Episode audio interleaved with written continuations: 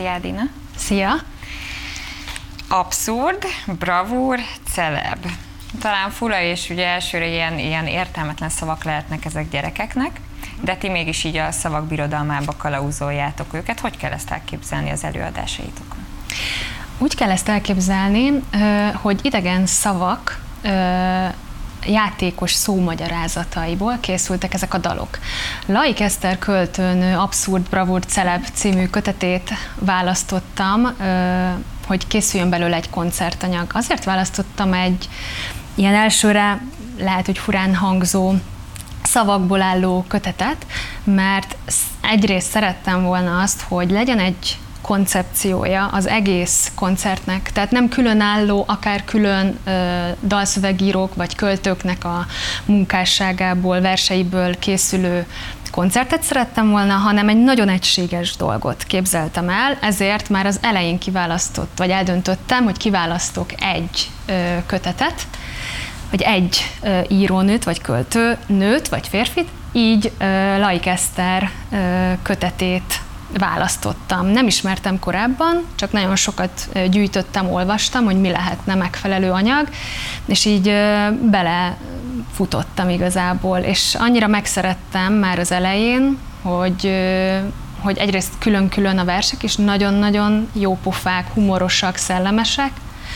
Van mindegyiknek egy összetartó ereje, hogy mindegyik vers egy külön idegen szónak a szómagyarázata, ugyanakkor nem didaktikus módon, hanem tényleg játékos módon. És ezt láttam, hogy ez tud segíteni, a, mármint hogy a dalok tudnak segíteni az értelmezésben, a zene által. Tehát, hogy, hogy én azt éreztem, hogy hozzá tudunk még tenni, és ez volt a legfontosabb, hogy mi az, amiből nem elveszünk, vagy ugyanolyan, hanem még valami színt tudunk adni, és szerencsére a költőnő nagyon örült ennek. Megmutattuk a, az első próbálkozásokat, és kicsit félt az elején, mondtam, mert kíváncsi volt, hogy úristen, mit csinálunk belőle, de utána azt mondta, hogy nagyon jó.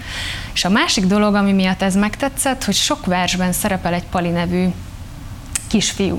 És mivel én bábszínészként kezdtem a pályámat, ezért ebben a koncertanyagban szerettem volna az, hogy színesebb legyen a, a koncert, azzal, hogy bábozni is fogok.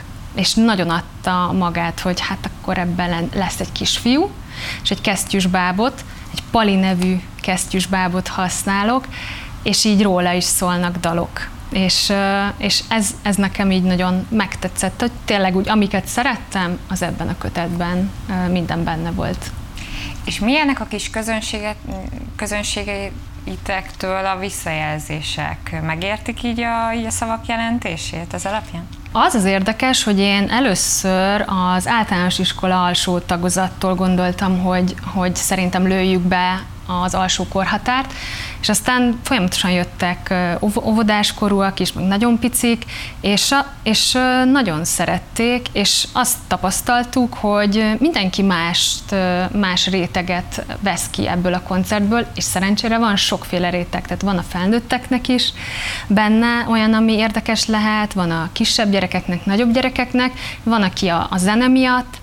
Vannak például a kicsik a bábjátékot, nagyon-nagyon követik, sok interaktív rész van benne, lehet a bábbal beszélgetni, vitatkozni, és ez nagyon jó, tehát hogy azért is hoztam be, hogy nem csak egy felnőtt nővel lehet beszélgetni, hanem egyrészt egy fiút szerettem volna, ezért már egy fiúbábot képzeltem, másrészt meg, hogy egy kisfiú legyen, és egy bábbal tényleg olyan más, máshogy kezdenek el beszélgetni, így azonnal jönnek, azonnal ö, felszabadultan beszélgetnek, ötletelnek, játszanak, úgyhogy, úgyhogy ez, ez ö, emiatt azt tapasztaltam, hogy jöhetnek nyugodtan kicsik, és most már próbálkoztunk, volt ö, kisebb korosztálya, tehát voltunk csak óvodás közönségnél, és hihetetlen jól működött. Úgyhogy ez egy ilyen kísérleti út volt, hogy mi megtapasztaljuk, hogy tényleg kinek való, és aztán most úgy néz ki, hogy már a kicsiktől kezdve várjuk a nézőinket. Ugye ezt említetted az előbb, hogy, hogy bábszínész vagy, ami abszolút nem egy ilyen szokványos előadó művészet.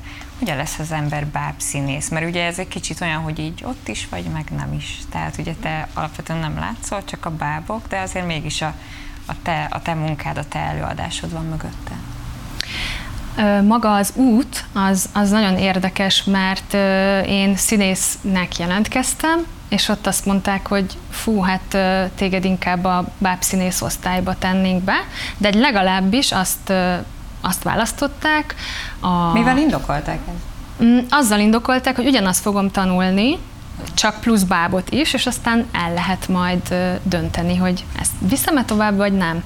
És nekem nagyon megtetszett. Tehát, hogy a, valószínűleg valami gyermekén, valami játékosság, valami olyan, olyan dolog, akár a hangjáték, tehát, hogy egy bábbal nagyon sokféle hangon kell tudni megszólalni, karakterekben. Az éneklés, az nagyon fontos, nagyon sok zenés darab van. Ugyanakkor, ahogy mondtad, hogy egy picit mi háttérben vagyunk, ez most már nem annyira így van. Tehát, hogyha bábszínházba most eljárnak az emberek, akkor látják, hogy nagyon kevés paravános bábszínház van, tehát, hogy mi elől vagyunk. Nagyon sokszor élőjáték és báb keveredik, és mint hogy a, ebben a koncertben is, én is ott vagyok, és látszom, és a, a kesztyűs báb is ott van, és egymással beszélgetünk, vagy a bábunk keresztül beszélgetek a, a gyerekekkel.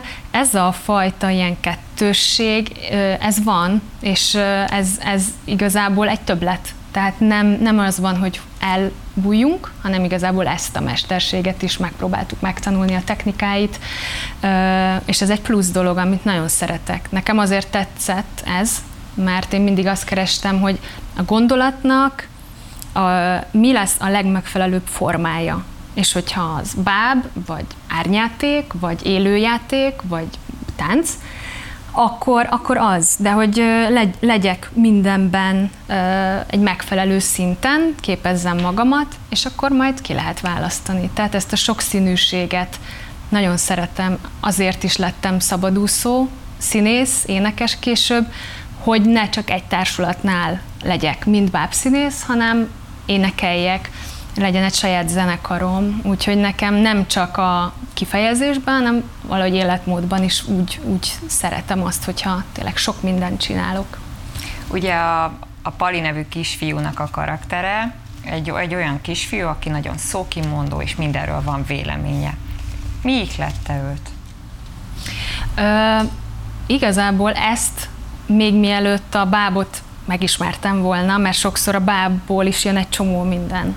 Elkezd életre kelni, jó esetben lesz egy személyisége, és akkor más lesz, mint én, és így visszahat rám, amikor már jól tud működni, de itt már ezt előre elhatároztam, hogy mindenképp olyan legyen a báb, aki szókimondó, aki, akivel tényleg, amit mondtam, lehet vitatkozni, mert én azt gondoltam, hogy, hogy olyan kevésszer van az, hogy a gyerekek elmondhatják a gondolataikat, hogy meghallgatjuk, hogy persze mondd el szabadon, itt nem kapsz rossz jegyet, itt nem lesz az, hogy ez rossz gondolat volt, az meg jobb, hanem, hanem legyen ez egy ilyen szabad tér, ahol a gondolatok és ötletek azok elhangozhatnak, és ebben segít az, hogy akár a Pali visszakérdez, vagy azt mondja, hogy biztos, nem? Tehát ugye ez egy, ez egy ilyen játékos dolog, amiben, amiben akár a Palit is megmutatjuk, megmutatom, hogy ő is szokott hibázni, vagy most ez, ebben egy kicsit rosszul járt, de nem baj, mert egy másik történetben meg szerencsés volt, úgyhogy egy picit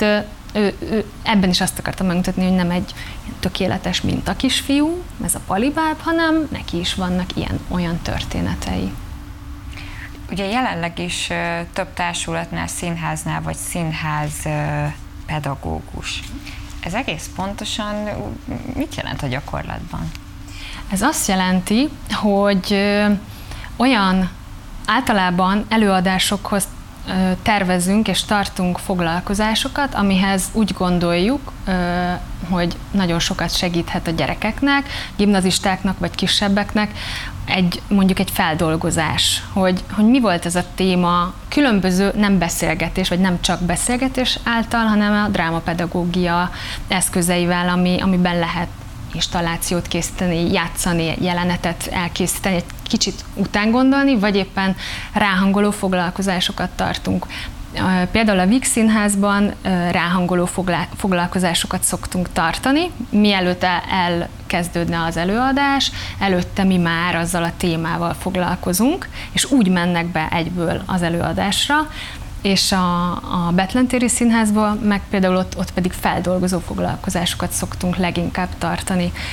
Szerintem ez nagyon fontos.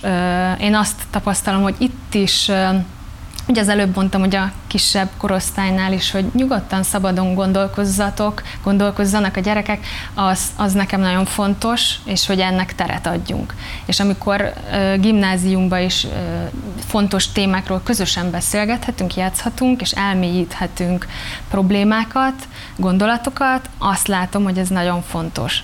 Kevés, rengeteg tanulás van, rengeteg uh, információt kell megtanulni, és azt, hogy mi beszélgetünk, vitázunk valamiről, vagy megtanulunk vitázni, az, az nagyon, nagyon fontos, és azt látom, hogy, hogy nekik is sokat ad, és vissza-vissza járó osztályaink vannak, tehát vannak, akikkel már nagyon sok éve találkozunk, elkezdtük, nem tudom, gimnazista első osztályba, és még negyedikbe is találkozunk. Az nagyon érdekes, hogy pont a drámapedagógia kifejezést használtad, mert miközben beszéltél, pont az jutott eszembe így a bábozás kapcsán, hogy olyat viszont már valóban láttam, hogy, hogy lehetett látni magát az előadóművészt is, meg ugye a bábot, és itt valóban megjelenik, tehát hogy, hogy volt olyan, hogy, hogy egymással beszélgetett ugye a művész meg a báb, és így valóban megjelenik ez a két perspektíva, ami ugye a drámapedagógiánál is, hogy itt több oldalról, nézőpontból látsz dolgokat. Hát ez nagyon fontos, igen, meg az is, hogy ö, meghallgassák egymást. Van, aki kevesebbet szólal meg az elején, és nagyon érdekes, hogy egyszer csak negyven perc múlva kiderül, hogy végigkövette, végig ott volt, végig gondolkozott, de ő mondjuk egy, egy ilyen ö, visszafogottabb ö, ember, és ö, vagy éppen olyan dinamika van az osztályban, hogy ő kevésbé beszél, de aztán kiderül, hogy szuper gondolatai vannak, és úgy meghallgatják egymást, és hatnak egymásra. Ez is nagyon fontos, tehát nem csak az, te gondolsz valamit, én gondolok valamit, hanem ezek a különböző szempontok egymás mellett vannak.